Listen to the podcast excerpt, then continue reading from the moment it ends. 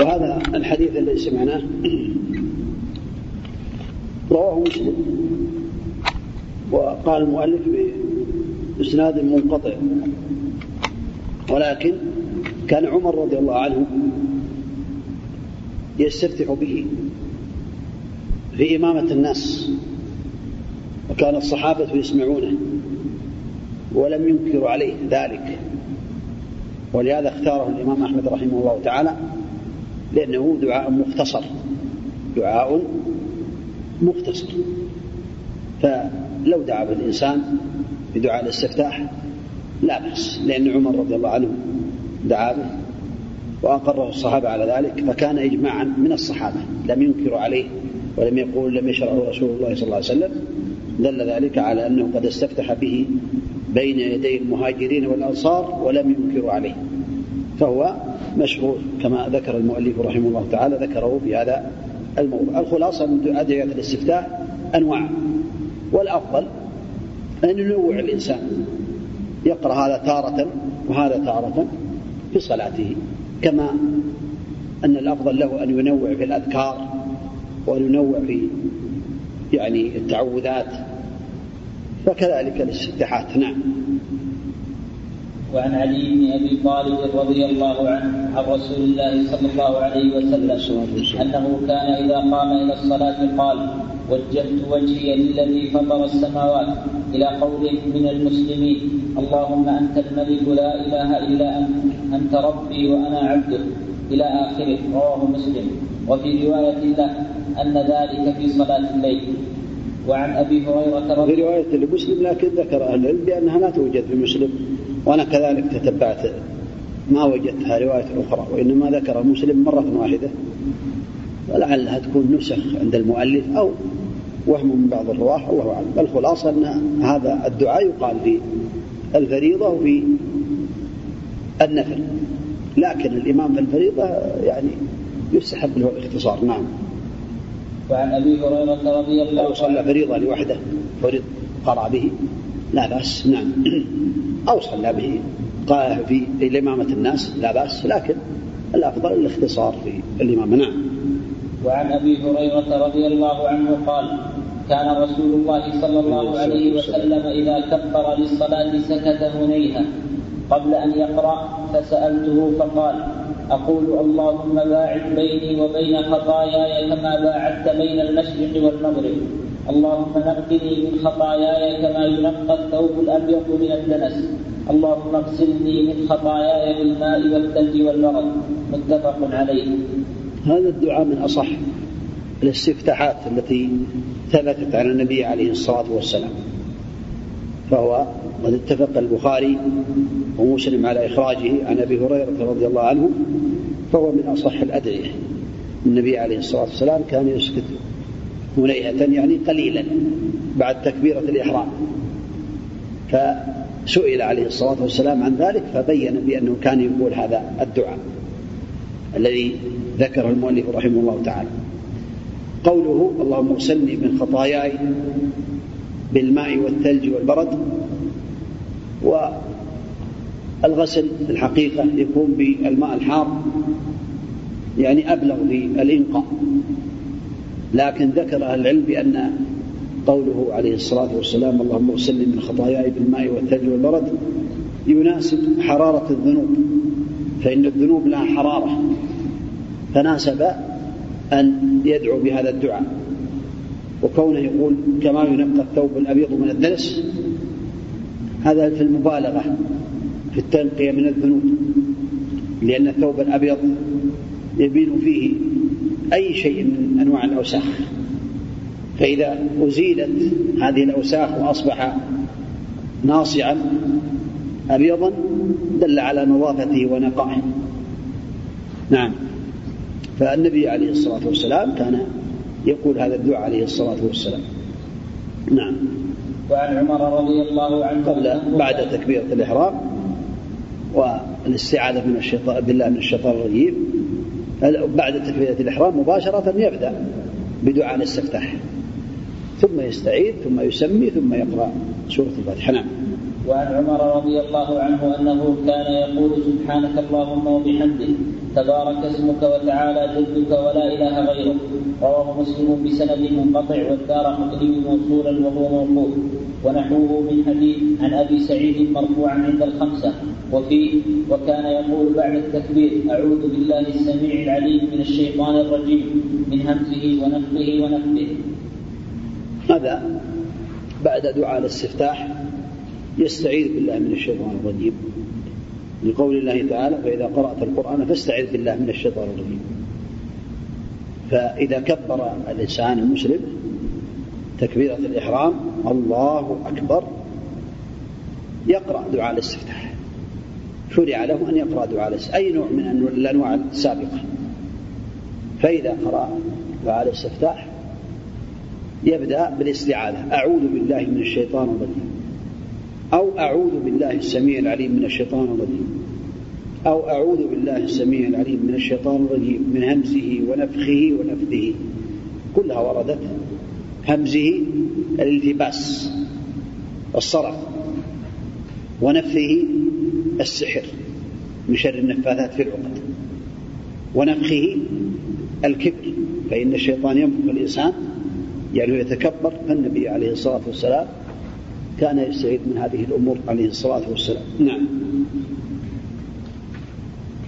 وعن عائشة رضي الله عنها قالت كان رسول رسول الله صلى الله عليه وسلم يستفتح الصلاة بالتكبير والقراءة بالحمد لله رب العالمين وكان إذا ركع لم يشخص رأسه ولم يصوبه ولكن بين ذلك وكان إذا رفع من الركوع لم يسجد حتى يستوي قائما. وإذا رفع من السجود لم يسجد حتى يستوي جالسا وكان يقول في كل ركعتين التحية وكان يفرش رجله اليسرى وينصب اليمنى وكان ينهى عن وكان ينهى عن عقبة الشيطان وينهى أن يفترش الرجل ذراعيه افتراش السبع وكان يختم الصلاة بالتسليم.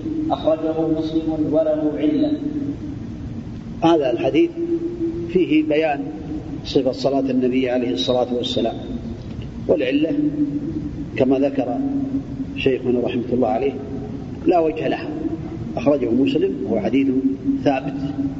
فالخلاصة أن هذا يدل على أن النبي عليه الصلاة والسلام كان يفعل هذه الأمور. صلوات الله وسلامه. أعد الحديث من أول نعم وعن عائشة رضي الله عنها قالت كان رسول الله صلى الله عليه وسلم يستفتح الصلاة بالتكبير والقراءة يدل, يدل على أنه يستفتح الصلاة بالتكبير.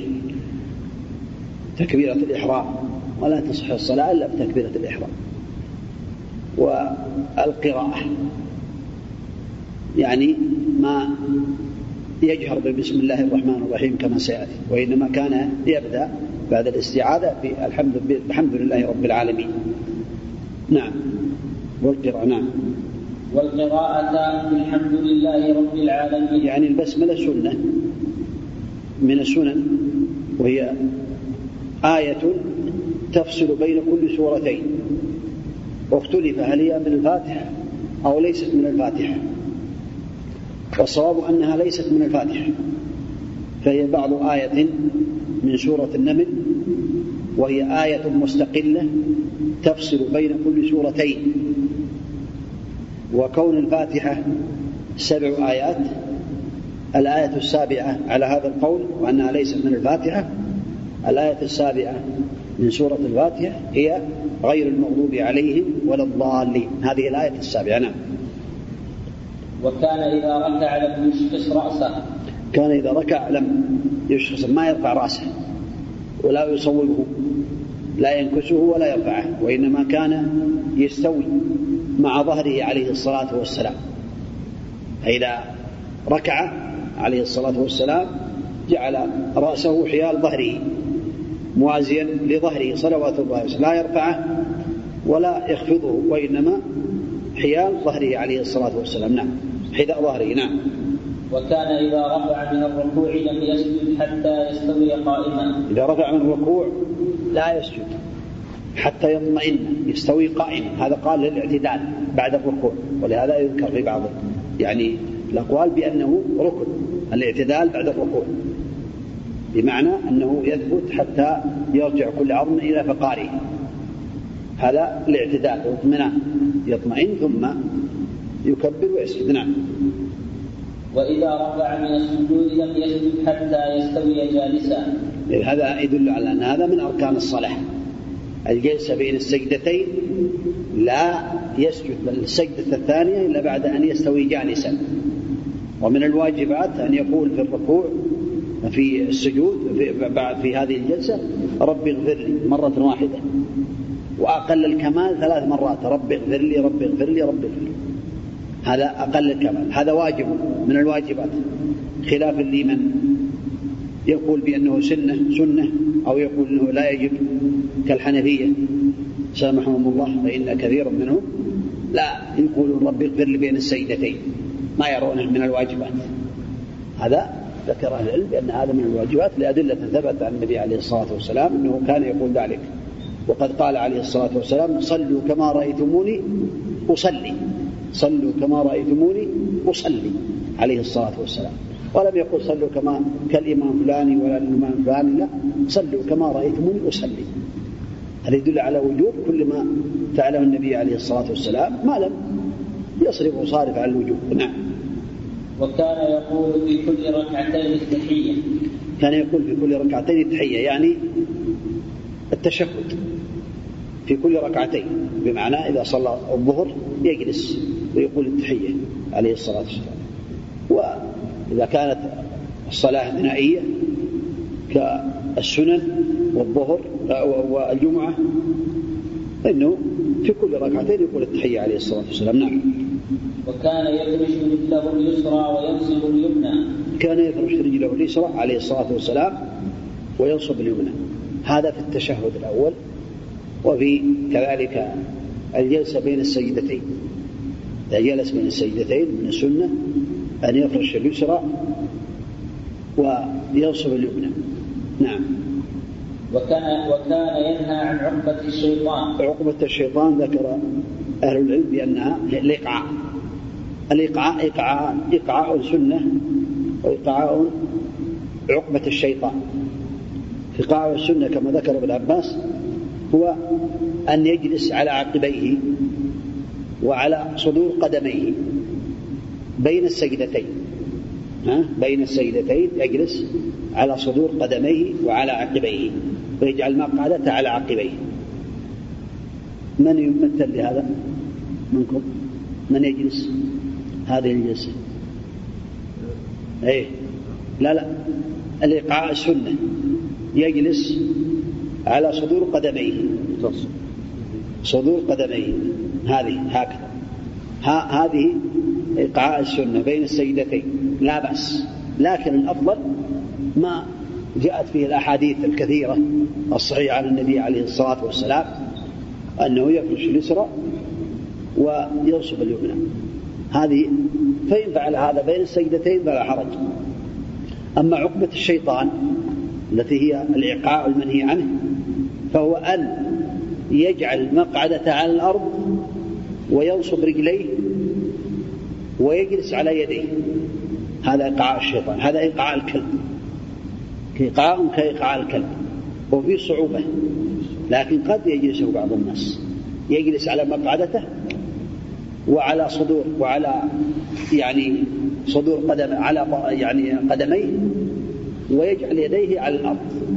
هذا الشيط الكلب. هذه عقبة الشيطان. نعم. وينهى أن يفترش الرجل ذراعيه افتراش السبع.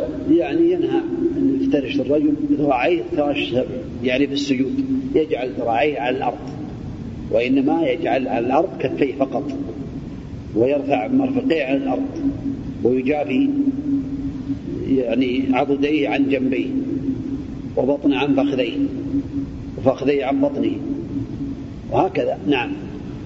وساقيه وساقيه عن فخذه نعم.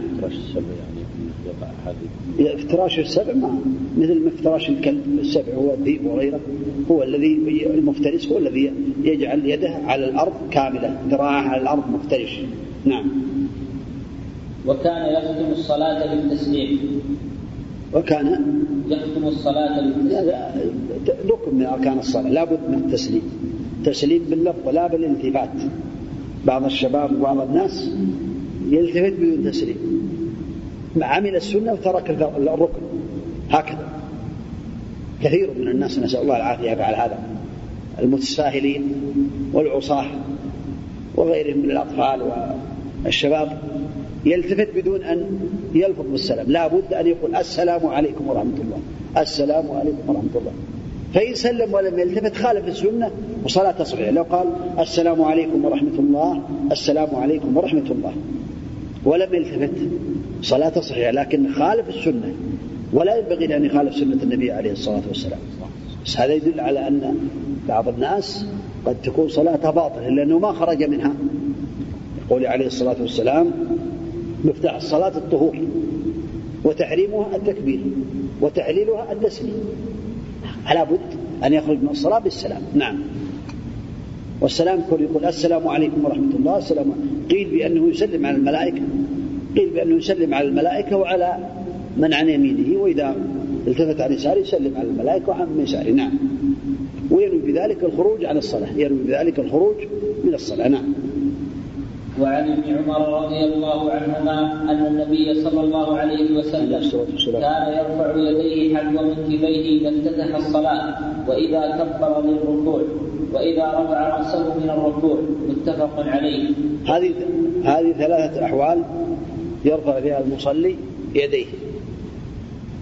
والمؤلف لعله إن لم يأتي بعد من لم يذكر الموضع الرابع وهو في البخاري ومسلم كذلك. النبي عليه الصلاة والسلام كان كذلك إذا قام من الركعتين الأوليين إلى الركعة الثالثة رفع يديه. إذا تكون المواضع أربعة عند تكبيرة الإحرام وعند الرفع وعند الركوع وعند الرفع من الركوع هذه ثلاث. وعند القيام من الركعتين الأوليين إلى الركعة الثالثة. هذه ثبتت في الأحاديث الصحيحة عن النبي عليه الصلاة والسلام. وهذه سنة. يرفع يديه حذو منكبيه أو حذو أذنيه إلى فروع أذنيه يعني فروع أذنيه أعلى أذنيه يعني أعلى الأذنين. أو حذو المنكبين ذكر بعض أهل العلم يعني حكم لهذا. منها يقولون يقال بأن الإنسان إذا رفع يديه كأنه يزيل الغفلة. والتي بينه وبين الله تعالى. ومنهم من قال بأن هذا استسلام كاستسلام الأسير بين يدي الله تعالى يرفع يديه بين يدي الله تعالى. استسلام لله تعالى. قيل من باب التعظيم لله تعالى. ولكن هذا يقال في الحكم لكن الحكمة العظيمة هي قول هي فعل النبي عليه الصلاة والسلام لهذه السنة. أنها أن الإنسان يرفع يديه كما رفع النبي عليه الصلاة والسلام اقتداء بالنبي صلوات الله وسلامه عليه. وقد تشمل هذه الأمور كلها. قد يقال بأن هذا من التعظيم والاستسلام لله تعالى وإزالة الغفلة التي قد حجبت بينه وبين ربه سبحانه وتعالى فيرفع يديه كما رفع النبي صلوات الله وسلامه عليه. نعم. وفي حديث أبي حميد عند أبي داود يرفع يديه حتى يحاذي بهما منكبيه ثم يكبر. ولمسلم عن مالك بن حويرث رضي الله عنه نحو حديث ابن عمر ولكن قال حتى يحاذي بهما فروع أذنيه. فروع أذنيه يعني أعلى اذنيه كما ذكر بعض أهل العلم. الخلاصة ان هذا سواء كبر هكذا يعني جعل حيال كتفيه أو رفعها إلى فروع أذنيه فإنه قد أصاب السنة. وإن نوع كان أفضل. لو رفع مرة إلى حيال منكبيه وفي صلاة مرة أخرى حيال أذنيه فإنه قد جمع بين السنتين نعم. وعن وائل نعم. ها؟ من يمشي بالشارع هكذا. لا. ما يعني الظاهر إنه لا يقع في السنة ولا يوافق السنة. بعض الناس من باب الكسل بس كانه يرمي كذا هكذا. ها لا لابد الله أكبر يحقق التكبير ويرفع يديه. الله أكبر أو الله أكبر. مضمومتين أما كون بعض الناس مثلا يفتح أصابعه. المعروف عند أهل العلم أنه يضم الأصابع ويقول الله أكبر أو الله أكبر. هكذا نعم. بعض الناس كأنه يرمي شيء شيء كسلان يعني. ها؟ نعم. وعن وائل بن حجر رضي الله عنه قال والغرائب عند بعض العامة أنهم يعكسون العكس. هذا إذا قال مثلا يكبر إذا قال سمع الله لمن حمده قال سمع الله لمن حمده ورفع يديه كذا كأنه يدعو. هذا رأيته عند كثير من عامة الناس. هذا خلاف السنة. السنة أن يرفع يديه مثل ما يرفع عند تكبيرة الإحرام. نعم. وعن وائل بن حجر رضي الله عنه قال صليت مع النبي صلى الله عليه وسلم فوضع يده اليمنى على يده اليسرى على صدره. وعن وعن. وعن وائل بن حجر رضي الله عنه قال صليت مع النبي صلى الله عليه وسلم فوضع يده اليمنى على يده اليسرى على صدره أخرجه ابن خزيمة. نعم. هذا يدل على السنة وضع اليمنى على اليسرى. كف اليمنى على كف اليسرى والرسغ والساعد. الرسغ هذا هو الساعد الذي بعد الرسغ ويضعها على صدره. هذا الحديث ثابت عن النبي عليه الصلاة والسلام. يدل على أن السنة وضع اليدين وضع اليد اليمنى على كف اليسرى والرسغ الصابع على صدره. ومن في بعض الروايات والأحاديث أنه يضعها تحت سرته. وفي بعض المذاهب الأخرى أنه يضعها تحت صدره وفوق سرته. كلها لا دليل عليها إلا هذا الحديث. الأدلة الأخرى ضعيفة. فالصواب حديث وائل بن حجر رضي الله عنه أنه يضع اليمنى على اليسرى على صدره. على صدره. والصدر هو ما يكون فوق الجوف فلا يبالغ بحيث يجعلها تحت حلقه ولا يجعلها على سرته وإنما يضعها على الصدر يضعها على الصدر. نعم هذا السنة هذا هو السنة لكن لو لم يفعل ذلك لو لم يفعل ذلك ويوضع على سرته هل آه، يسبب هذا خلاف بين الناس؟ ويسبب مقاطعة؟ أو وضعها على جنبه؟ هذه من السنن. من سنن في الصلاة. فالسنة لا تسبب يعني مقاطعة بين الناس وحزازات وحقد لأنه ما يرفع يديه على صدره. لا هذه السنة خالف السنة وصلاته صحيحة. لكن صلاته ليست كاملة. الكمال المحبوب عند الله تعالى لأنه لم يفعل يعني السنة بأكملها. فكل ما يكثر الإنسان من الالتزام بالسنن تكون صلاته أقرب إلى الكمال. وكل ما ينقص من السنن تكون يعني أضعف. كل ما يلتزم الإنسان بسنة النبي عليه الصلاة والسلام تكون صلاة أكمل. لكن لا يسبب ترك بعض السنن أن الإنسان يعني يهجر أخاه ويسبه يقول هذا ما يرفع يده على صدره كما يحصل في بعض يعني المجتمعات وبعض الأحزاب. يعملون مقاطعات بينهم. لا. هذه السنة ويرغبون في السنة. وينبغي المسلم الذي يحب النبي عليه الصلاة والسلام أن يلتزم بسنته. صلوات الله وسلامه عليه. نعم. لكن ممكن يقال يا شيخ أن هناك سنن كان الرسول عليه الصلاة والسلام يداوم عليها كان يداوم عليها السنة وضع اليد على الصدر نعم. الخلاصة أن السنن التي لم يذكر أهل العلم بأنها من الواجبات ولا من الشروط ولا من الأركان هذه سنن. فالصلاة بدون السنن صحيحة لكنها ما تكون يعني في الكمال كمال من يقوم بهذه السنن. والمسلم يحب أن يلتزم بسنة النبي عليه الصلاة والسلام ولا يفرط في شيء من السنن. صلوات الله وسلامه علينا نعم. نعم.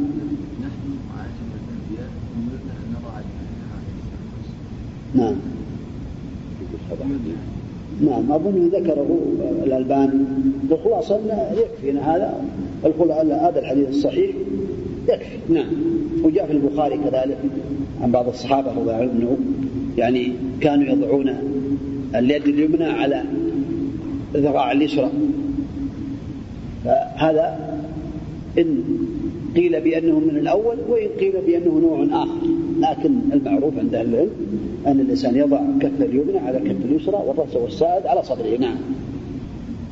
وعن وعن عبادة بن الصامت رضي الله عنه قال قال رسول الله صلى الله عليه وسلم لا صلاة لمن لم يقرأ بأم القرآن متفق عليه.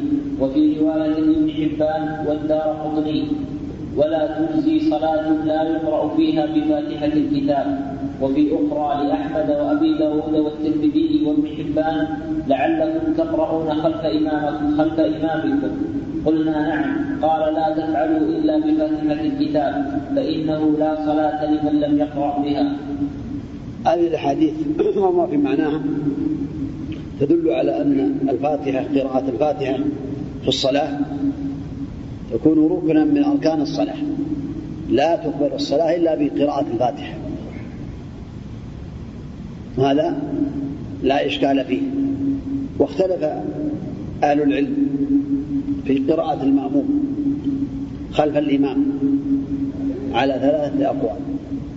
منهم من قال أن قراءة الفاتحة على المأموم واجبة مطلقا في الصلاة السرية والجهرية سواء كانت سرية كالظهر والعصر أو كانت جهرية كالمغرب والعشاء والفجر. فهي تكون واجبة. يقرأ الفاتحة لا بد أن يقرأ المأموم الفاتحة أما قوله تعالى فإذا قرئ القرآن فانصتوا له فانصتوا له واستمعوا لعلكم ترحمون. فقالوا بأن هذا مستثنى. مستثنى وقت قراءة الفاتحة. لأنه لا صلاة لمن لم يقرأ فاتحة الكتاب.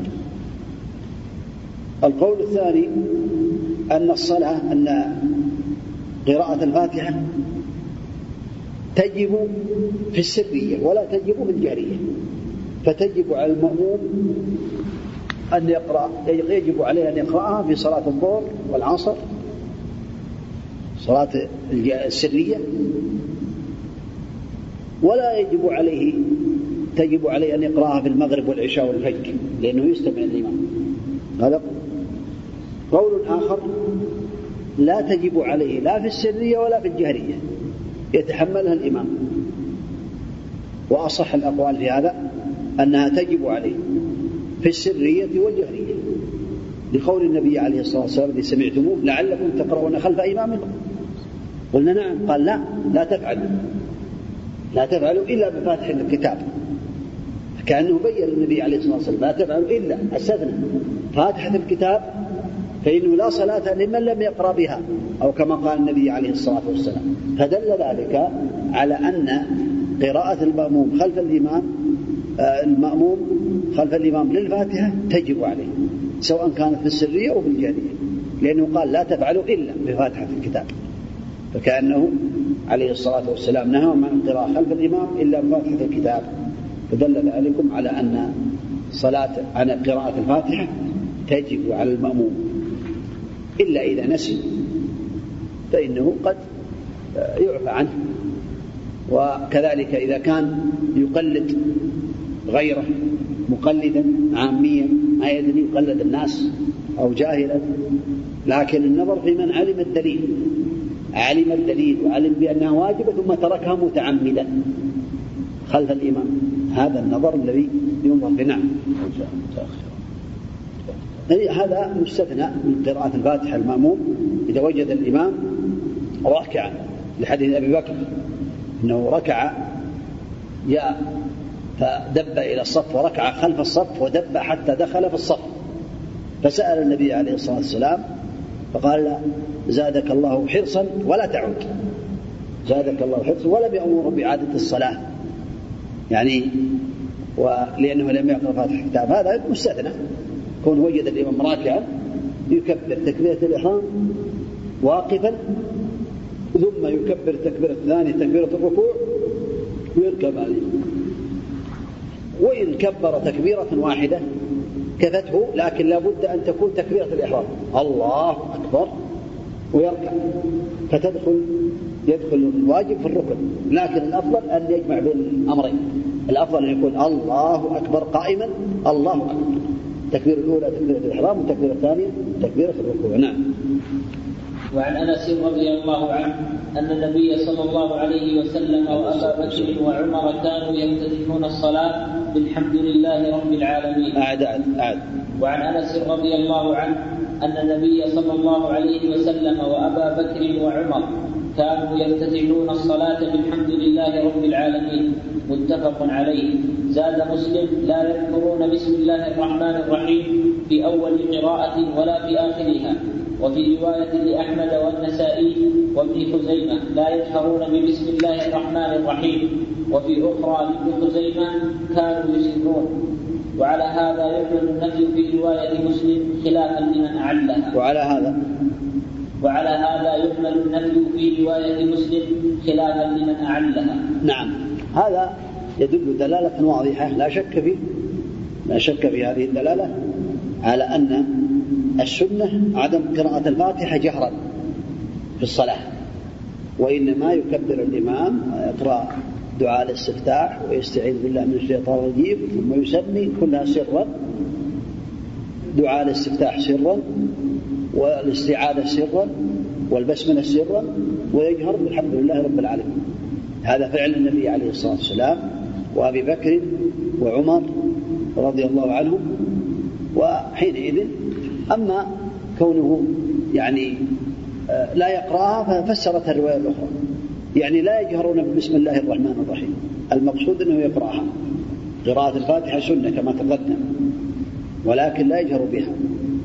من الناس من المذاهب من يجهر بها من يقول بأن الفاتحة كالشافعية رحمهم الله يرون بأن الفاتحة هي يرون بأن البسملة هي آية من آية الفاتحة.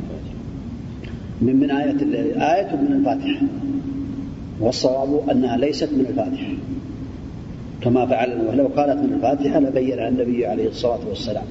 وإنما هي آية مستقلة تفصل بين كل سورتين يقرأ بها المسلم فالسنة أن يقرأها في يقرأ بها في أول قبل الفاتحة. سر نعم. وعن نعم. إذا الخلاف في الجهر والسر ليس في القراءة نفسها نعم. الخلاف في الجهر والسر والقراءة كذلك. فالقراءة من يقول بأنها من الفاتحة يقول هذه الصلاة لا تصح إلا بها لأنها أصبحت آية من الفاتحة. لكن لا خلاف بالنسبة لقراءتها السنية. عند من يقول بسنية أنها ليست واجبة سنية.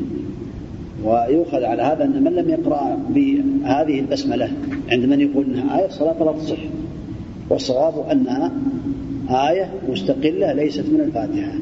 والفاتحة سبع آيات الآية السابعة غير المغضوب عليهم ولا الضالين. نعم. وعن نعيم المجمل رضي الله عنه قال صليت وراء أبي هريرة فقرأ بسم الله الرحمن الرحيم. ثم قرأ بأم القرآن حتى إذا بلغ ولا الضالين. قال آمين.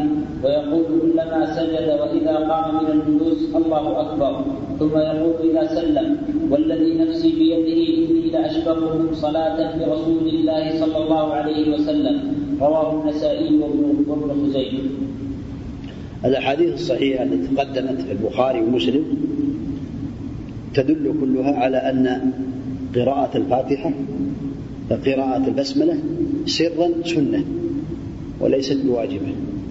وأبو هريرة رضي الله عنه وإن فعل ذلك فهو من باب التعليم حتى يعلمهم أنها تقرأ لا من باب أنها سنة تقرأ جهرا وإنما من باب حتى يعلم الناس كما كان النبي عليه الصلاة والسلام أحيانا في الصلاة السرية آه، يجهر ببعض الآيات حتى يبين للناس عليه الصلاة والسلام أنه يقرأ بآيات عليه الصلاة والسلام. فقراءة أبي هريرة لهذه بسم الله الرحمن الرحيم من هذا النوع. والأحاديث الصحيحة التي تقدمت البخاري ومسلم هي أصح من هذا الحديث. لكن هذا يحمل على هذا يحمل هذا والله أعلم على أنه يريد أن يخبرهم بأن قراءة الفاتحة سنة لا تترك سرا سرا فجهر حتى يسمعوا حتى يقرأوا بها. نعم. وعن أبي هريرة رضي الله عنه قال قال رسول الله صلى الله عليه وسلم إذا قرأتم الفاتحة فاقرأوا بسم الله الرحمن الرحيم فإنها إحدى آياتها. رواه الدار قطني وصوبه وصوب وقته رواه الدار قطني وصوب يعني موقوف. فإذا كان موقوف على الصحابي حينئذ لا يحتج به. فإن النبي عليه الصلاة والسلام كلامه أو العبادات توقيفية لا تقال بقول فلان ولا فلان وإنما العبادات جميع العبادات توقيفية بمعنى أنها لا تعمل العبادة إلا عن الله تعالى أو عن رسوله عليه الصلاة والسلام. في القرآن أو في سنة النبي عليه الصلاة والسلام يقال هذه عبادة.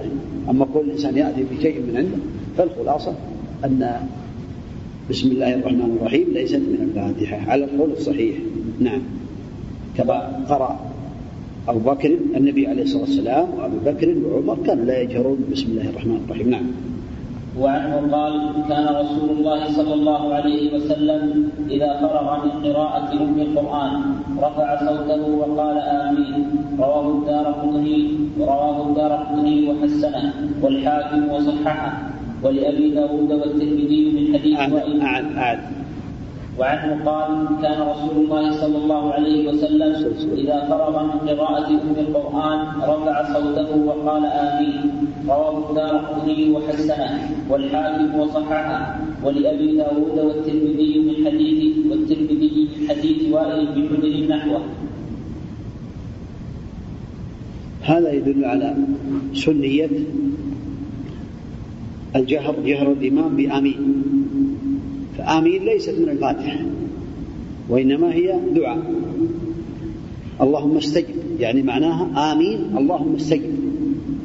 فهي ليست من الفاتحة لكنها تأمين على هذا الدعاء العظيم الذي حصل في الفاتحة. بعد الحمد بعد سؤال الله الهداية بعد الاستعاذة من طريق النصارى طريق يعني اليهود والنصارى.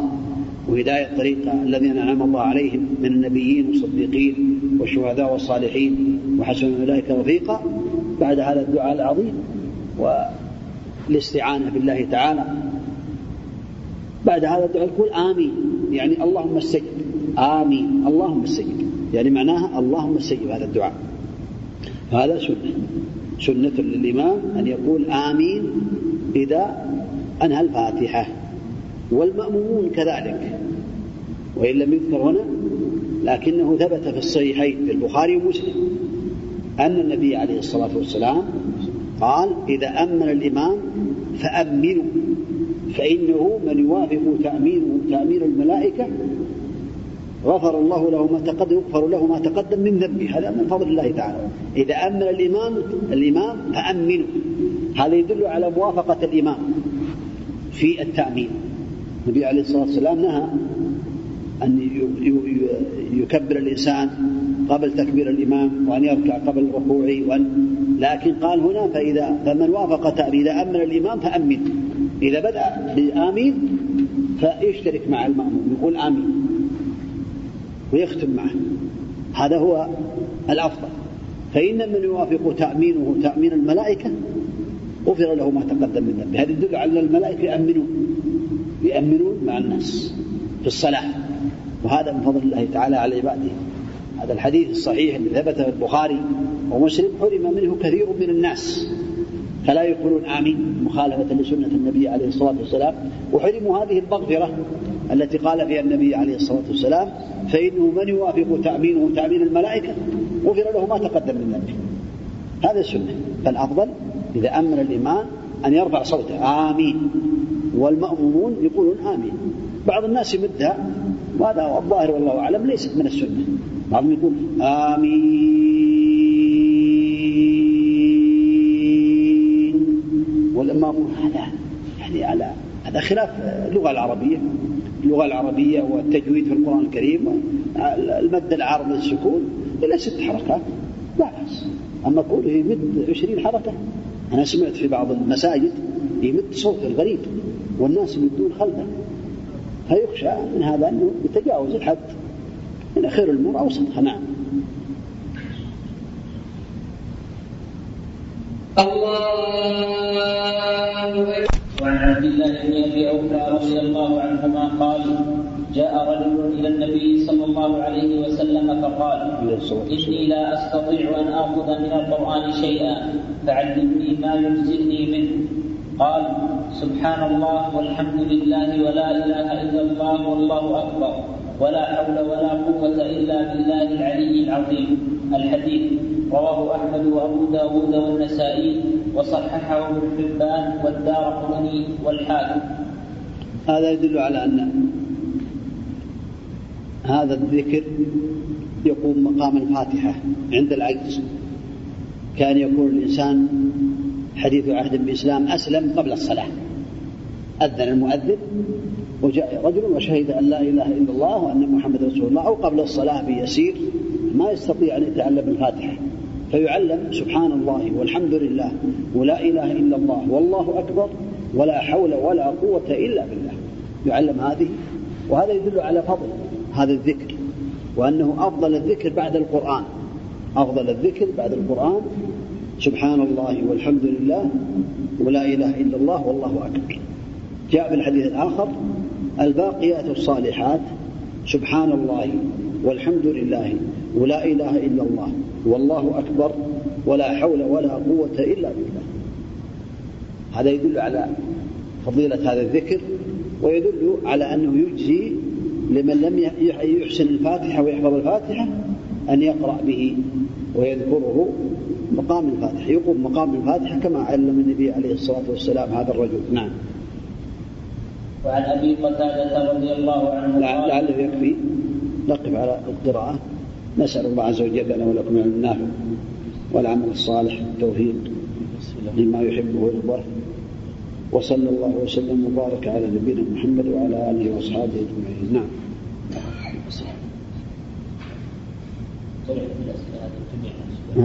ها؟ كلها طرحت نستمر في الدرس كم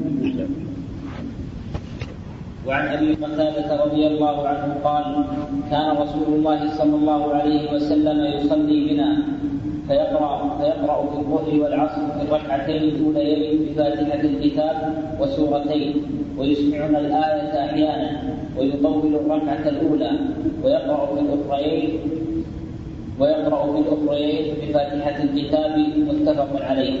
هذا حديث أبي قتادة رضي الله عنه يدل على أن قراءة سورة مع الفاتحة سنة في الركعتين الأوليين أما الركعتين الأخريين فإنها يجتزي ويكتفي بالفاتحة أما حديث أبي سعيد الآتي فيدل على أنه أحيانا يقرأ في صلاة الظهر في الركعة الثالثة والرابعة. أحيانا الحديث ابن قتادة يبين بأن الركعة الأولى الركعتين الأولى أطول من الثانية والثانية أطول من الثالثة ويبين فيه أنه كان يقتصر على الفاتحة. أما حديث أبي سعيد ففيه دلالة على أنه عليه الصلاة والسلام كان يقرأ في صلاة الظهر. بآيات لأنه إذا صلى الظهر بمقدار ألف لام ميم السجدة في الركعتين الأوليين والركعتين الأخريين على النصف من ذلك دل على أن قرأ في الآية الأولى في الركعة الأولى ما يقارب ثلاثين آية. فإذا كان يقرأ في الثانية في الركعتين الأخريين تكون على النصف من ذلك كما سيأتي في الحديث. نعم. وعن أبي سعيد الخدري رضي الله عنه قال كنا نحزر كنا نحزر قيام رسول الله صلى الله عليه وسلم. نحزر يعني نقدر. نحزر يعني نقدر قيام النبي عليه الصلاة والسلام. نعم. كنا نحضر قيام رسول الله صلى الله عليه وسلم في الظهر والعصر فحذرنا قيامه في الركعتين الاوليين من الظهر قدر الف لام ميم تنزيل السجدة. يعني إذا كانوا حزروا صلاة النبي عليه الصلاة والسلام في الركعتين الأوليين قدر الف لام ميم السجدة في بعض الروايات قدر ثلاثين آية. فإذا كان يقرأ في الركعتين الأوليين بقدر ثلاثين آية والركعتين الأخريين على النصف من ذلك دل على أنه يقرأ أحيانا على حديث ابن سعيد في إذا كان يقرأ على النصف من ذلك يعني 15 آية. فتكون في كل ركعة سبع آيات. الركعتين الأخرين. هذا في الظهر أحيانا. أحيانا. نعم. وفي الأخريين قدر النصف من ذلك. نعم. وفي الأوليين من العصر على قدر الأخريين من الظهر. إذا كانت الأوليين من الظهر العصر الأوليين من العصر على قدر. الأولي على قدر الأخرين من الظهر. معنى ذلك كل آية ركعة تقريبا سبع آيات. نعم نعم أيوه. والأخرين على النصف من ذلك. يعني الفاتحة تكفي الأخرين من العصر. هذا يدل على أن صلاة الظهر أحيانا يقرأ عليه الصلاة والسلام وأحيانا يطيل الركعة الأولى. السنة أن تكون الركعة الأولى أطول والثانية أقصر. والركعتين الأوليين أطول من الركعتين الأخريين. وقد كبر تكبيرة الإحرام أو قال بعض الصحابة كان النبي عليه الصلاة والسلام يكبر ويذهب أحدنا في صلاة الظهر الركعة الأولى ويذهب أحدنا إلى البقيع ويقضي حاجته ويتوضأ ويدرك الركعة الأولى عليه الصلاة والسلام. هذا أحيانا وليست يعني دائما الإنسان لو طول أحيانا لا بأس لا يشق على الناس. نعم. وعن سليمان بن يسار رضي الله عنه قال كان فلان يطيل الليلين من الظهر. ويخفف العصر ويقرأ في المغرب بقصار كان فلانا كان فلانا نعم. قال كان فلان يطيل الأوليين من الظهر ويخفف العصر ويقرأ في المغرب بقصار مفصل وفي العشاء بوسط بوسطه وفي الصبح بطواله. فقال أبو هريرة رضي الله عنه ما صليت وراء أحد أشبه صلاة برسول الله صلى الله عليه وسلم من هذا أخرجه النسائي بإسناد صحيح. هذا يدل على أن هذا من السنة. يطيل الأوليين من الظهر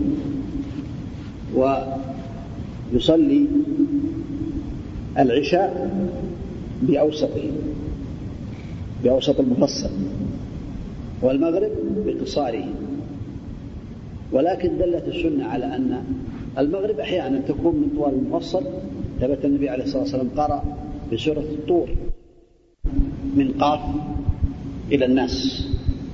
والطوال قيل بأنها إلى عمة والأوسط إلى الضحى من عمة إلى الضحى والقصار منها إلى آخر القرآن. الخلاصة أن هذا من السنة في المغرب أن يقرأ من قصار المفصل أحيانا وأحيانا من طواله.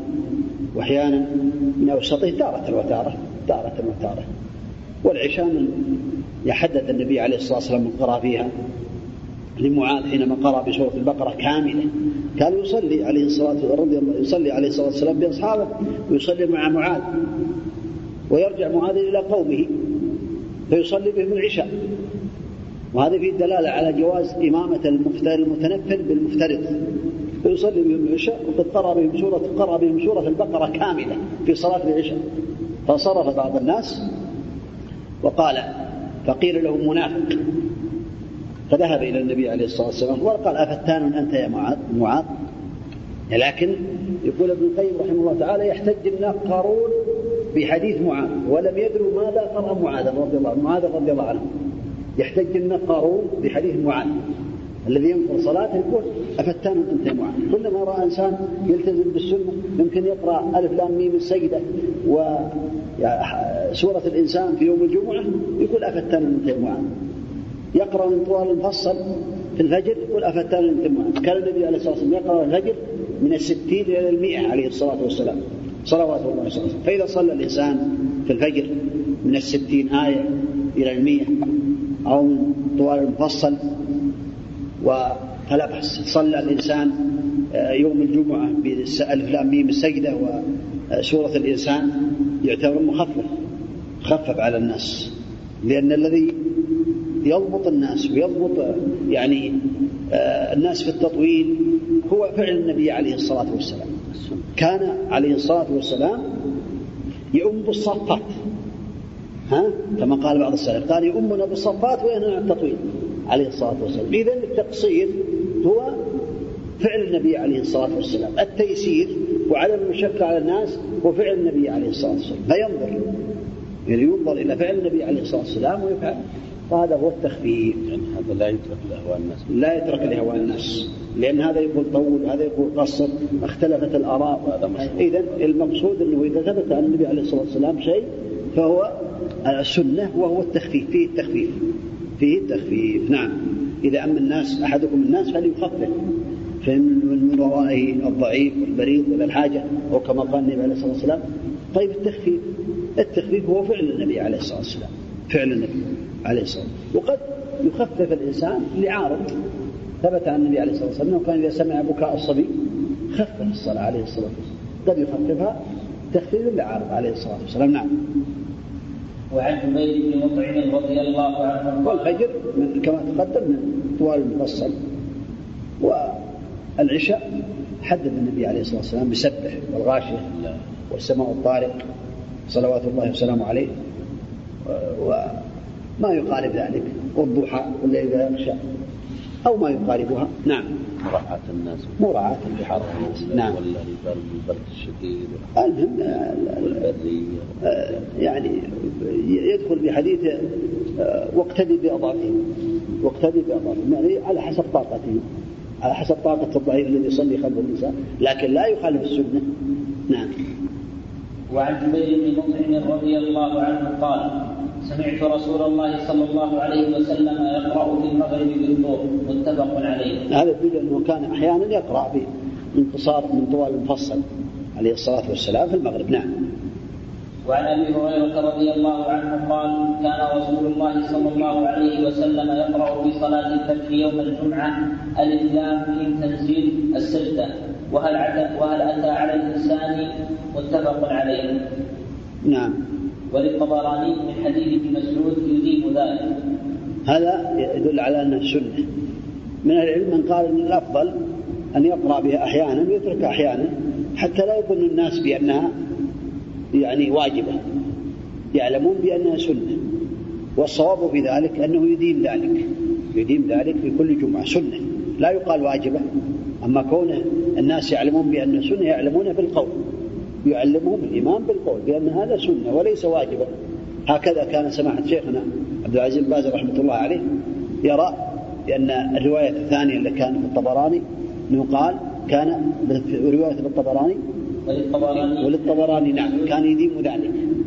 هذه زيادة ثابتة. إذا هذه الإدامة سنة.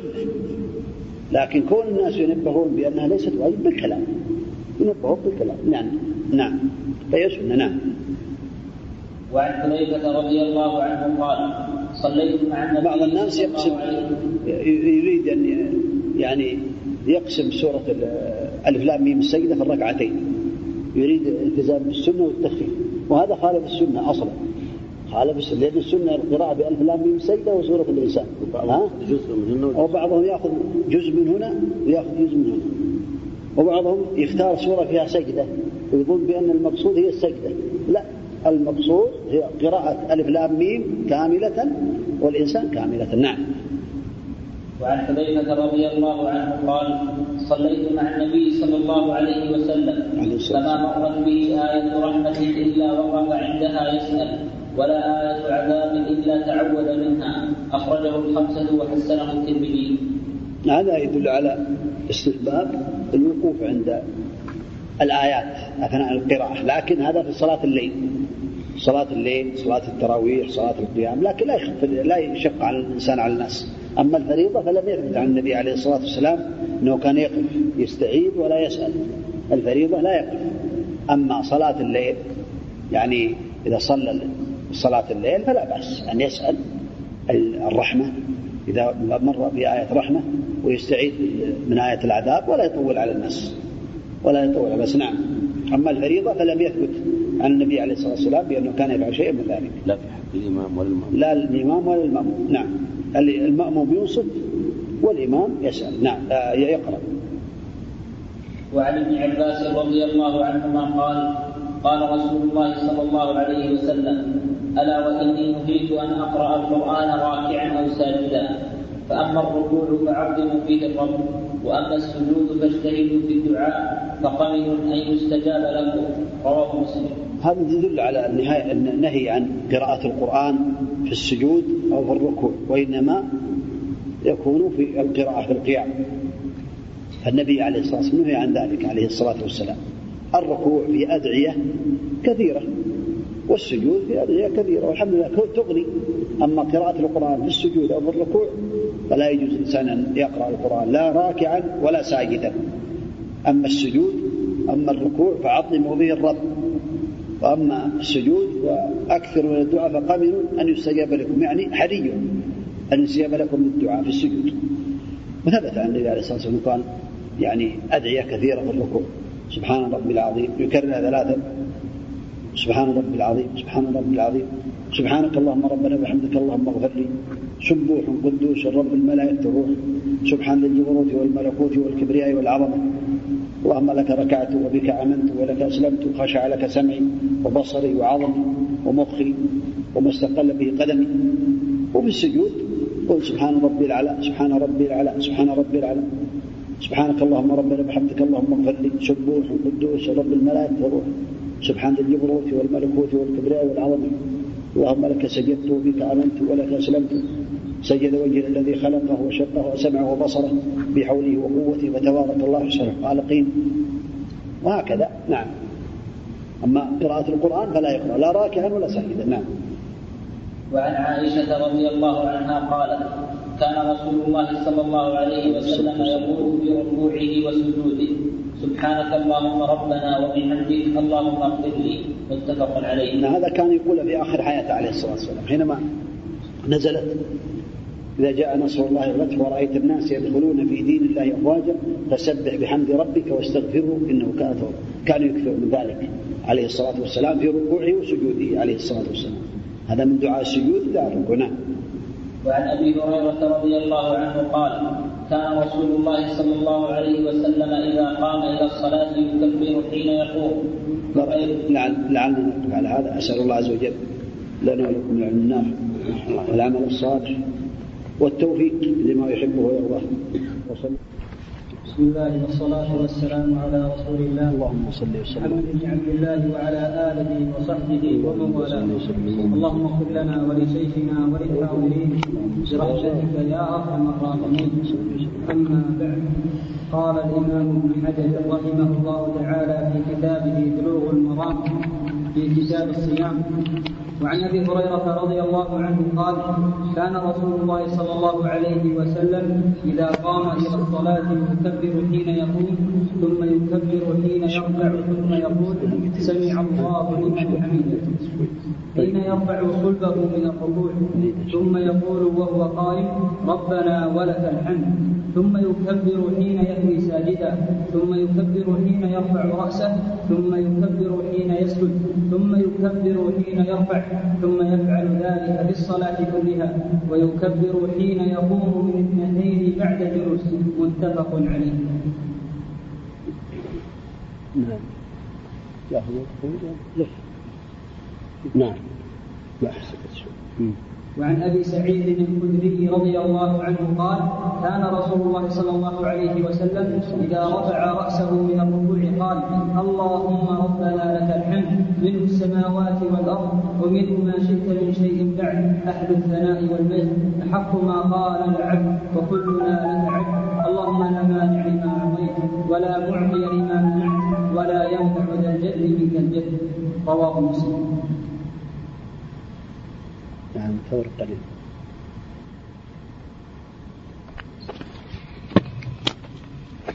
الحمد لله رب العالمين صلى الله وسلم وبارك على نبينا محمد وعلى آله وأصحابه أجمعين. أما بعد هذا الباب في صفة صلاة النبي صلى الله عليه وسلم وأورد المؤلف رحمه الله تعالى كما تقدم الأحاديث التي تدل على فعل النبي عليه الصلاة والسلام وعلى قوله في صفة الصلاة. وفي هذا الحديث استشهد المؤلف رحمه الله تعالى بوجوب تكبيرات الانتقال. لأن النبي عليه الصلاة والسلام كان يكبر في كل خفض ورفع. تكبيرة الإحرام هي ركن من أركان الصلاة كما دل على ذلك الخبر والأحاديث الصحيحة على النبي عليه الصلاة والسلام. فإذا لم يكبر تكبيرة الإحرام فلم يدخل في الصلاة أصلا تكون باطلة. أما تكبيرات الانتقال فمن أهل العلم من قال بأنها سنة ومنهم من قال بأنها واجبة وهذا هو الصواب. أنها تجب لقول النبي عليه الصلاة والسلام صلوا كما رأيتموني أصلي. فكان عليه الصلاة والسلام يكبر في كل خفض ورفع يكبر حين يركع. الصلاة عليه الصلاة والسلام. أولا يكبر تكبيرة الإحرام ثم بعد ذلك يكبر حين يركع. ثم يقول سمع الله لمن حمده. ثم يكبر حين يسجد ثم يكبر حين يرفع من السجود ويكبر حين يسجد ثم يكبر حين يقوم. عليه الصلاة والسلام ويكبر حينما يقوم من الركعتين الأوليين أي إذا قام من التشهد الأول إلى الركعة الثالثة في المغرب وفي الصلوات الرباعية. هذه التكبيرات هي واجبة من واجبات الصلاة. إذا تركها الإنسان متعمدا بطلت الصلاة. وإذا تركها ساهيا أو جاهلا فإنه يجبر ذلك بسجود السهو. ولا شك في وجوبها لأن النبي عليه الصلاة والسلام قال صلوا كما رأيتموني أصلي صلوات الله وسلامه عليه. ذكر العلم بأن في الصلاة الرباعية اثنتان وعشرون تكبيرة تكبيرات الانتقال. فلا بد حتى ولو سجد الإنسان في سجود التلاوة وهو يصلي فالسنة أن في سجود التلاوة إذا كان ليس بصلاة أن يكبر تكبيرة واحدة الله أكبر ويخر ساجدا ويرفع بدون تكبير كما جاء في السنة. أما في الصلاة فإنه يكبر حين يسجد ويكبر حين يرفع من السجود. أخذا من فعل النبي عليه الصلاة والسلام وقوله وأنه كان يكبر في كل خفض ورفع عند الصلاة عليه الصلاة والسلام. نعم. نعم نعم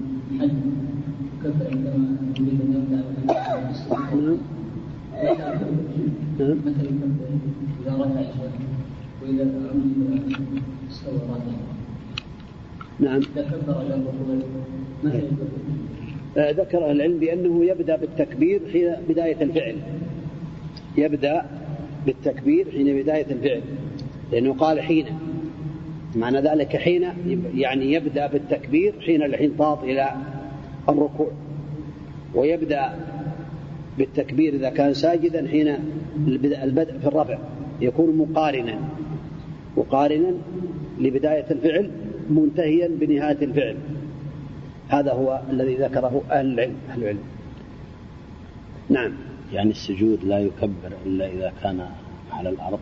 لا يكبر إذا انحط. إذا انحط واقفا الله أكبر وإلى أن يسجد. لكن لا يمد مدا زائدا وإنما حتى يعني لأن قول النبي عليه الصلاة والسلام يكبر حين يركع ويكبر حين يسجد هكذا يعني مقارنا مقارنا لبداية الفعل. نعم. ما بعض الناس ربما يعني يتأخر في تكبيرات الانتقال من السجود إلى أن يقف. يقول أخشى الناس أن يسبقوني هذا مخالف للسنة. لا ينبغي أن يفعل ذلك. يكبر حين يرفع من الفعل مع يعني ما يكبر حين يرفع. القول يبدأ مع بداية الفعل. نعم. هذا في السجود. في السجود وفي الرفع من السجود. نعم. أحسن الله إليك بالنسبة لو لا يعني إذا انحط إلى السجود كان واقفا قال سمع الله لمن حمده. ثم أراد أن يسجد الله أكبر. آه، ويسجد. نعم. شيخ حسن الله إليك بالنسبة لو وافق المأموم الإمام آه، في تكبيرة الإحرام. يعني ما ما خلص التكبير. فوافق الصواب أنه صلاته ما تنعقد لأنه قالوا إذا وافق الإمام ما انعقدت الصلاة أصلا يعني لأنه ما سابق الإمام في هذا. لكن الموافقة في غير تكبيرة الإحرام تكون مكروهة. ها؟ فلا يوافق الإمام. وإنما يتابع الإمام كما ذكر العلم يقولون بأن يعني الإمام له أربع حالات مع المأموم. المأموم له أربع حالات مع الإمام. المسابقة هذه محرمة. يسابق الإمام في الركوع في السجود في التكبير. والموافقة وهذه مكروهة. فإذا وافق الإمام في التكبير أو في الركوع أو في السجود هذا يكره له. يوافق الإمام. ينتظر حتى لقول النبي عليه ولا تكبروا حتى وإذا ركع فاركعوا ولا تركعوا حتى يركع. تكبر فكبر ولا تكبروا حتى يكبر. والمتابعة هذه الصفة الثالثة. المتابعة هي أن يقول القول والفعل بعد نهاية إمام ما بعد ما ينتهي إمامه من الفعل والقول. إذا قال سمع الله لمن حمده فيقول ربنا لك الحمد. وإذا سجد فاسجدوا ولا تسجدوا حتى يسجد. ولهذا كان الصحابة يقفون حتى يستوي النبي عليه الصلاة والسلام ساجدا وهم وقوف. الآن كثير من الناس المأمومين ما ينتظر حتى يسجد الإمام وإنما يهوي حينما يهوي الإمام. لا ينتظر واقفا حتى يستوي الإمام ساجدا. ويقطع تكبيره. فإذا انقطع تكبير الإمام فإنه يهوي ساجدا بعد ما يستوي الإمام والمسألة الرابعة وهي المخالفة. يعني يتأخر عنه في الركوع والسجود والتكبير يعني يتأخر عنه كثيرا. يعني يقول الله أكبر يبقى قليلا ثم يقول الله أكبر بعد ما يستوي. لا لابد. والصواب من هذه الأمور هو أن يتابع لا يوافق ولا يخالف ولا يسابق. نعم.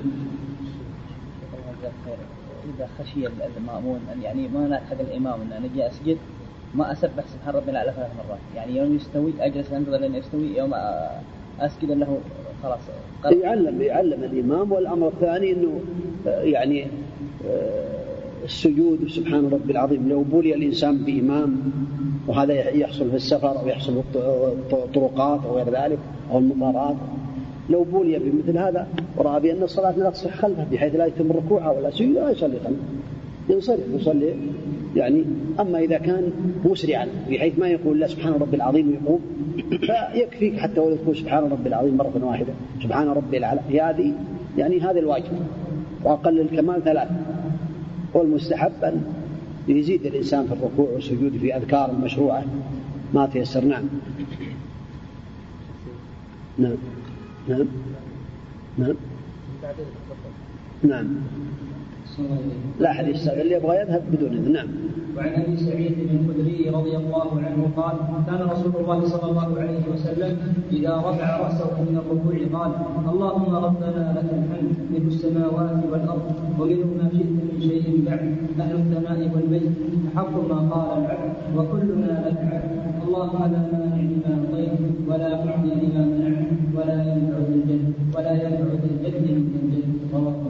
هذا من السنة. إذا رفع الإمام أن يقول سمع الله لمن حمده. هذا الإمام والمنفرد. سمع الله أي استجاب الله تعالى لمن دعاه ولمن ذكره. سمع الله لمن حمده. والمأموم يقول ربنا لك الحمد. هذه الصفة ورد فيها أربع صفات في أحاديث النبي عليه الصلاة والسلام. قال الإمام سمع الله لمن حمده فالمأموم يقول ربنا لك الحمد. هذه هذا نوع. النوع الآخر يزيد الواو. ربنا ولك الحمد. النوع الثالث يقول اللهم ربنا لك الحمد بدون واو. النوع الرابع اللهم ربنا ولك الحمد. هذه الصفات الأربع جاءت في الأحاديث عن النبي عليه الصلاة والسلام. فأيها قال الإنسان أجزأه ذلك. والأفضل إن استطاع أن ينوع مرة يقول سمع الله يقول ربنا لك الحمد والمرة الأخرى يقول ربنا ولك الحمد مرة أخرى يقول اللهم ربنا لك الحمد مرة رابعة يقول اللهم ربنا ولك الحمد. هذا هو الأفضل. نعم. هذا الحديث نعم قال وعن أبي سعيد بن الخدري رضي الله عنه قال كان رسول الله صلى الله عليه وسلم إذا رفع رأسه من الركوع قال اللهم ربنا لك الحمد نعم. ملء السماوات والأرض وملء ما شئت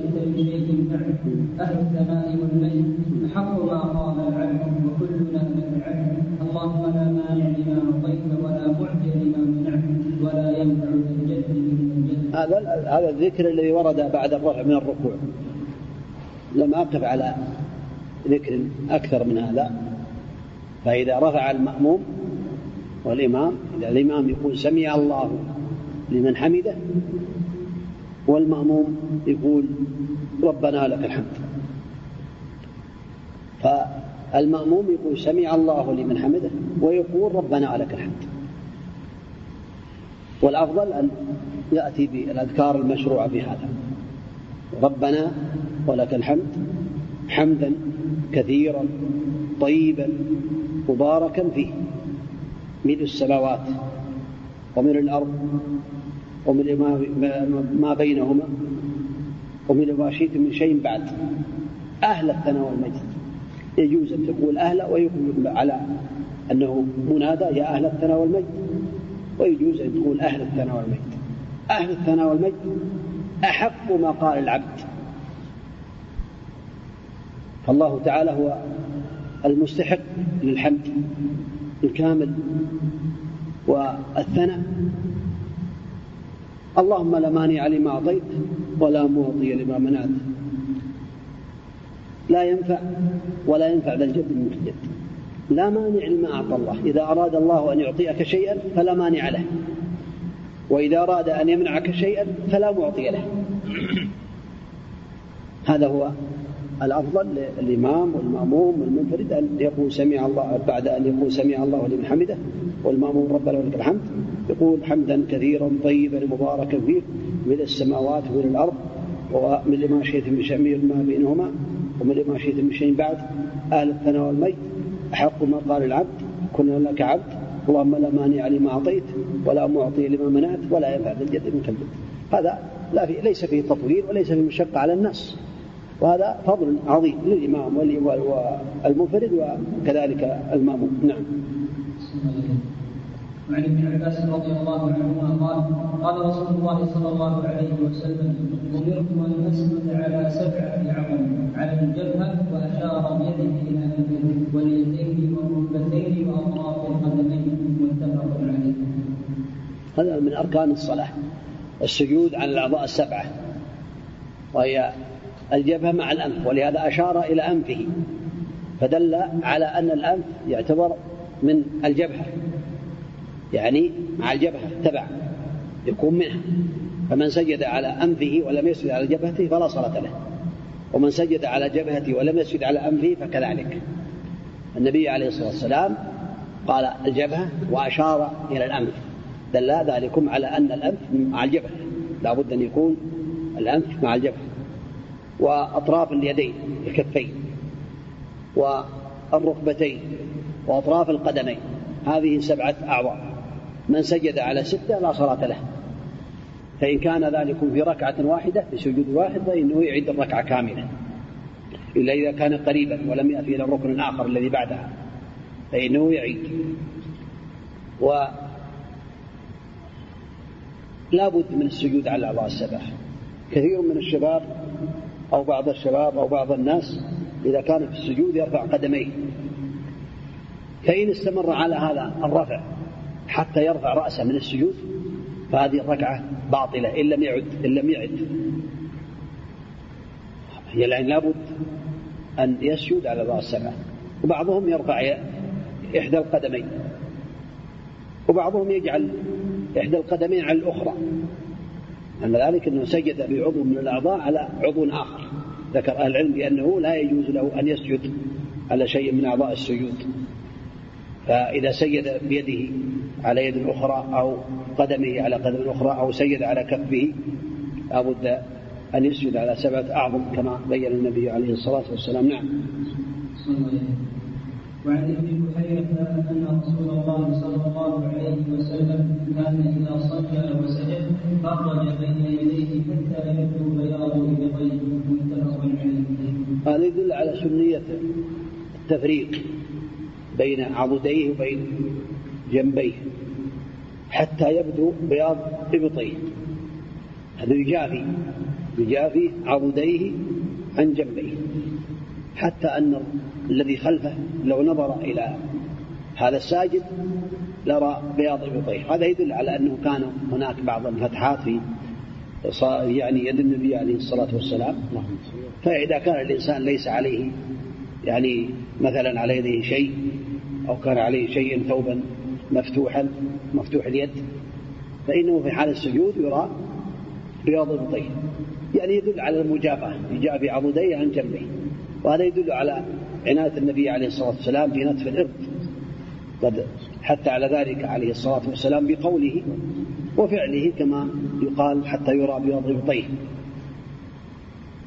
وهذا يدل على هذه السنية.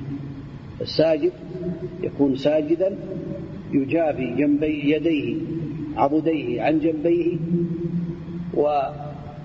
وفخذيه عن ساقيه وكذلك عن بطنه. هكذا جاء في السنة. نعم. نعم. قد يكون وهو محرم. يشوف الرسول الله أعلم الله أعلم لكن. نعم. وعن بن عازب رضي الله تعالى هذا يدل على أنه كان يفرج بين يعني يجافي بين عضديه وجنبه نعم. يجافي عضديه عن جنبه نعم. لكن لا يؤذي بعض الناس يؤذي جاره. بعض الناس يؤذي جيرانه. إذا كان في زحام شديد فلا يجافي. يعني بحيث يزاحم الناس ويشدد الناس كفي الزحام الشديد هذه سنة. فلا تعمل السنة من أجل يعني آه، الأذى وإلحاق الأذى بالناس. السنة تعمل عند الاستطاعة وعند الإمكان. نعم.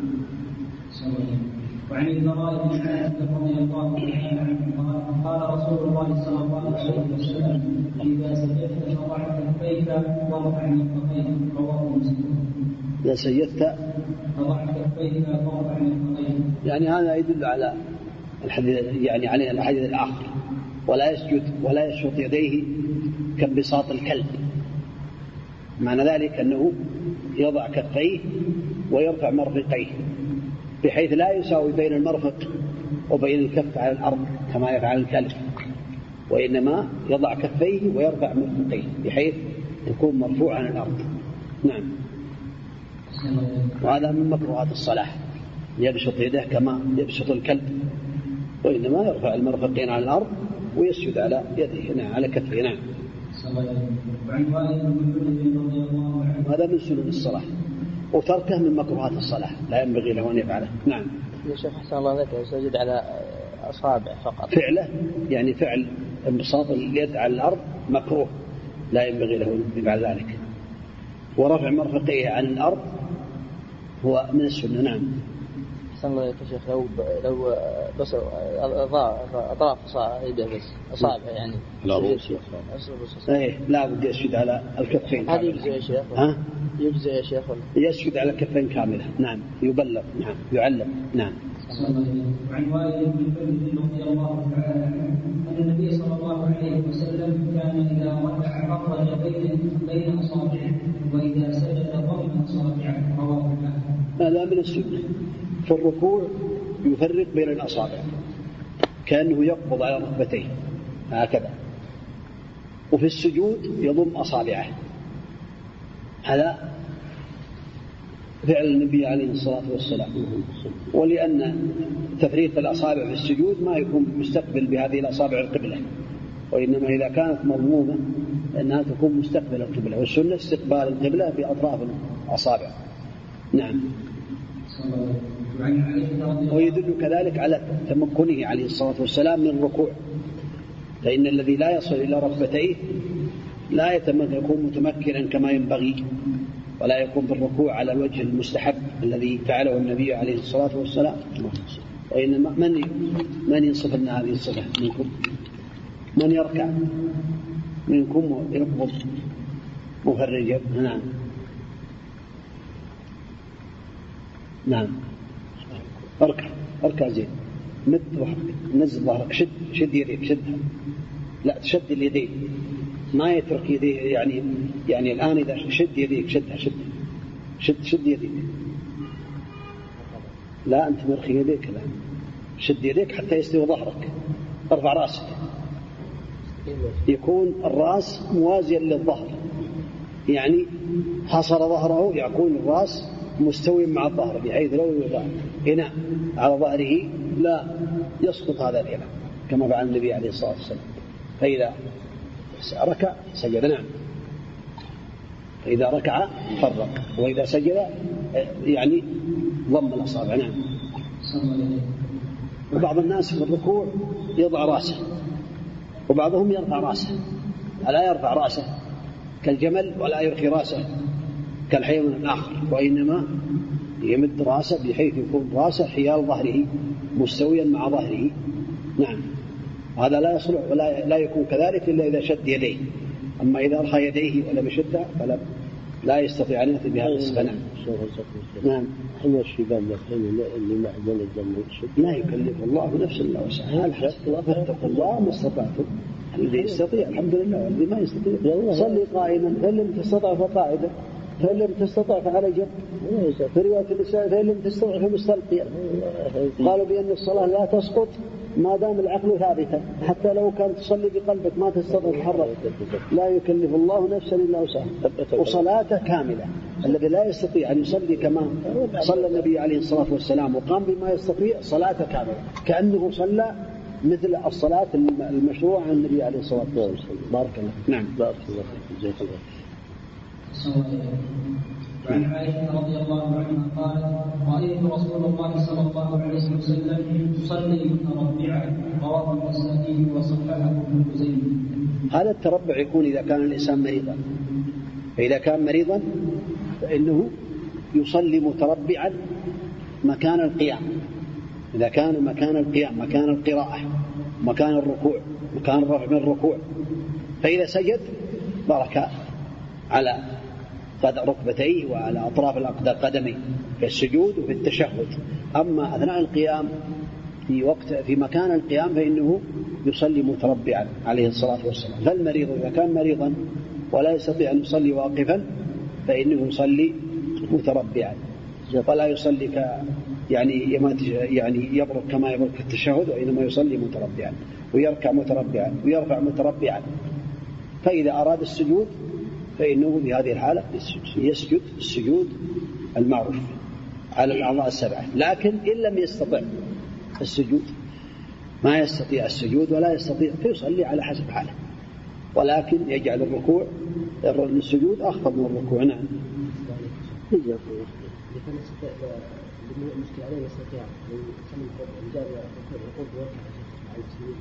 نعم.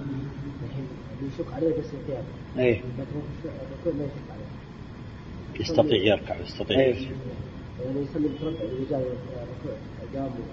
إذا كان يستطيع أن يركع بالركوع يقوم.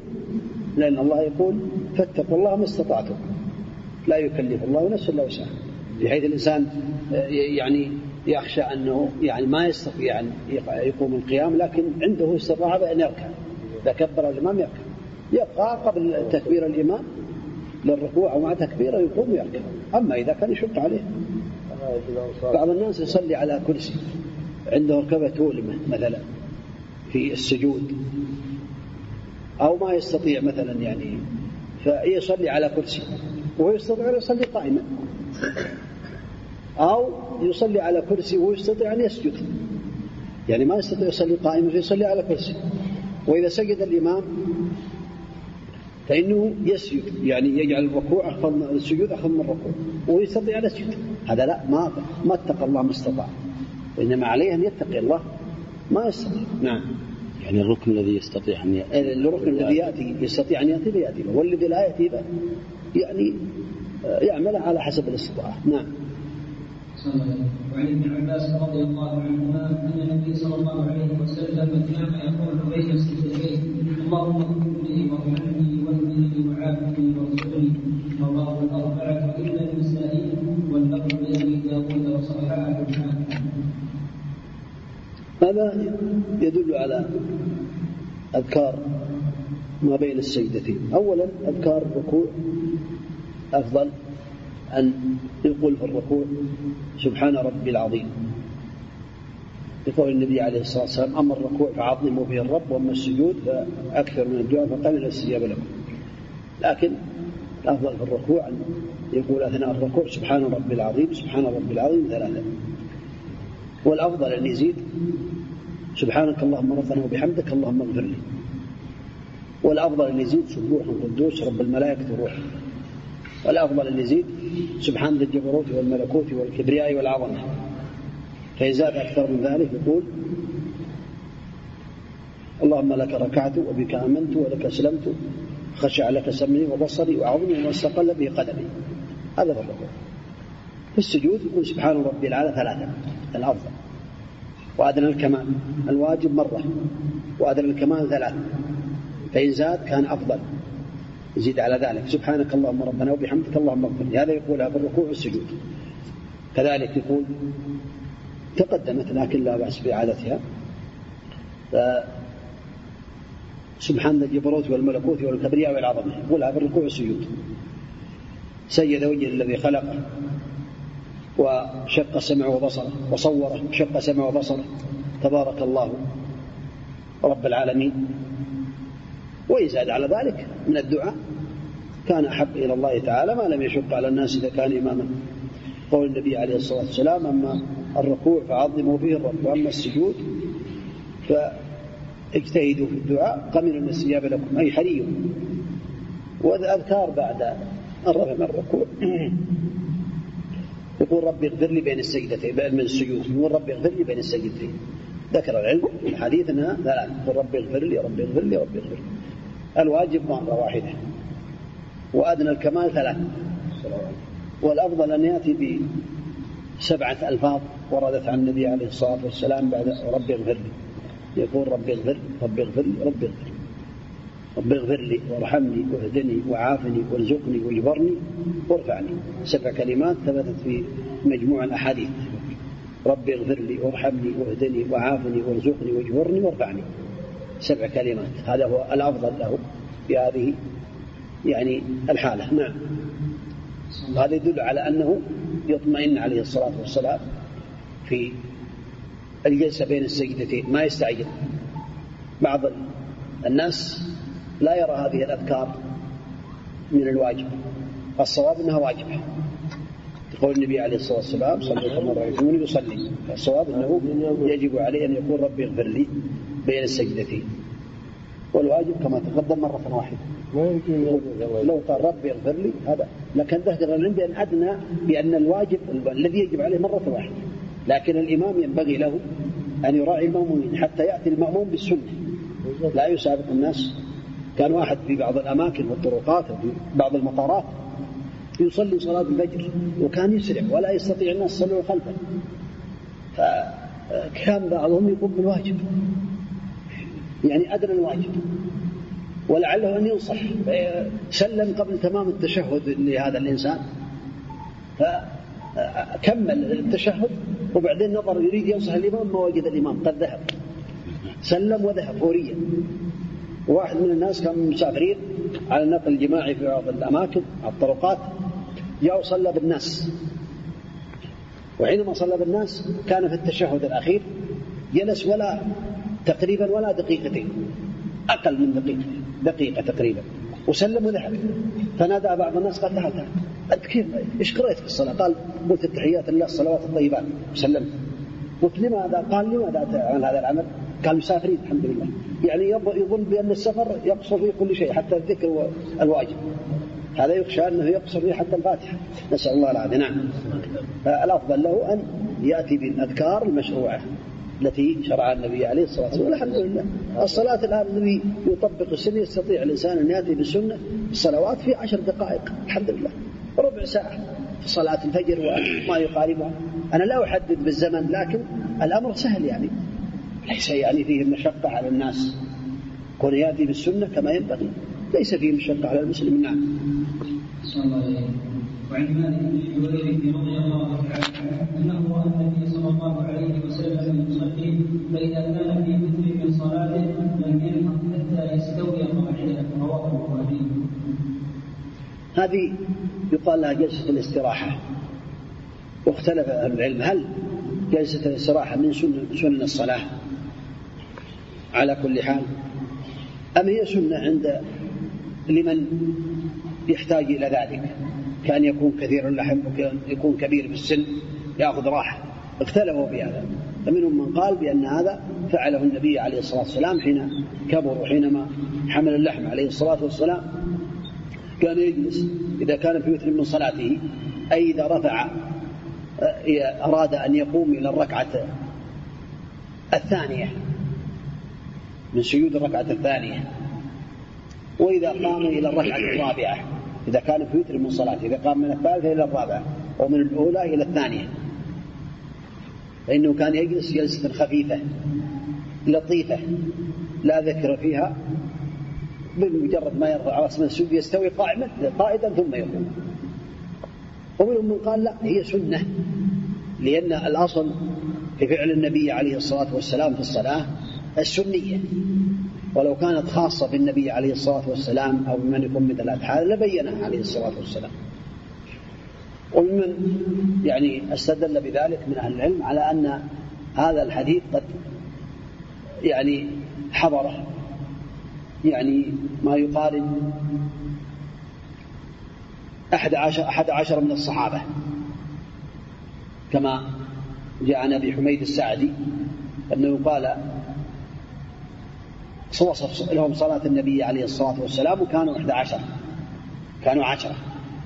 فإن كان هو الحادي عشر إن كان لا يدخل في الحادي عشر في الحادي الحادي عشر فهو مثنى عشر. الخلاصة أن هذا يدل على أن أنه حدث في جمع من الصحابة ولم ينكر عليه ذلك. والأصل في فعل النبي عليه الصلاة والسلام تشريعات الأصل العموم إلا ما خصه الدليل يقول بأن هذا خاص بالنبي عليه الصلاة والسلام. هذا الذي يرجح شيخنا ابن باز رحمة الله عليه وأن جلسة الاستراحة سنة. لكن لا تسبب هذه السنة يعني نزاع بين الناس بحيث يحصل بينهم مشقات ونزاعات. أنت ما تجلس جلسة الاستراحة وهكذا لماذا؟ لا سنية من قام بها. لكن يحاول أن يعني يكون سريعا. جلسة لطيفة يرفع رأسه من السجود ويستوي قاعدة ويقوم للركعة الثانية نعم. نعم. للإمام والمأموم للإمام والمأموم نعم. وينبغي الإمام يعرف المأمومين يعرفون الإمام يجلس جلسة الاستراحة حتى يأخذوا جلسة الاستراحة نعم. نعم. أيه. ها؟ دليل على السنة. أيه. منهم من قال إنه احتاج إليها ومنهم من قال بأنها سنية لأنها فعل النبي عليه الصلاة والسلام في الصلاه قال صلوا كما رأيتم أصلي ولكنها سنه لا تجب. نعم. نعم. كيف؟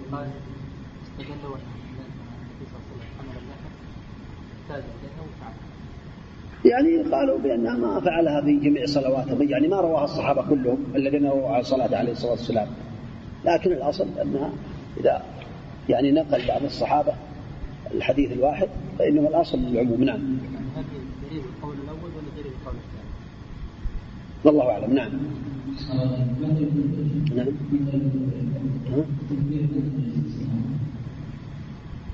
تكبير الأصل أنه إذا رفع من السجود يكبر. إذا رفع من سجوده يكبر ويعلم الناس. لكن سماحة شيخنا رحمة الله عليه لكن الظاهر أنه اجتهادا منه يقول أنا لا أكبر إلا بعد ما أستوي. إذا استويت كبرت. حتى ما يسبقني الناس.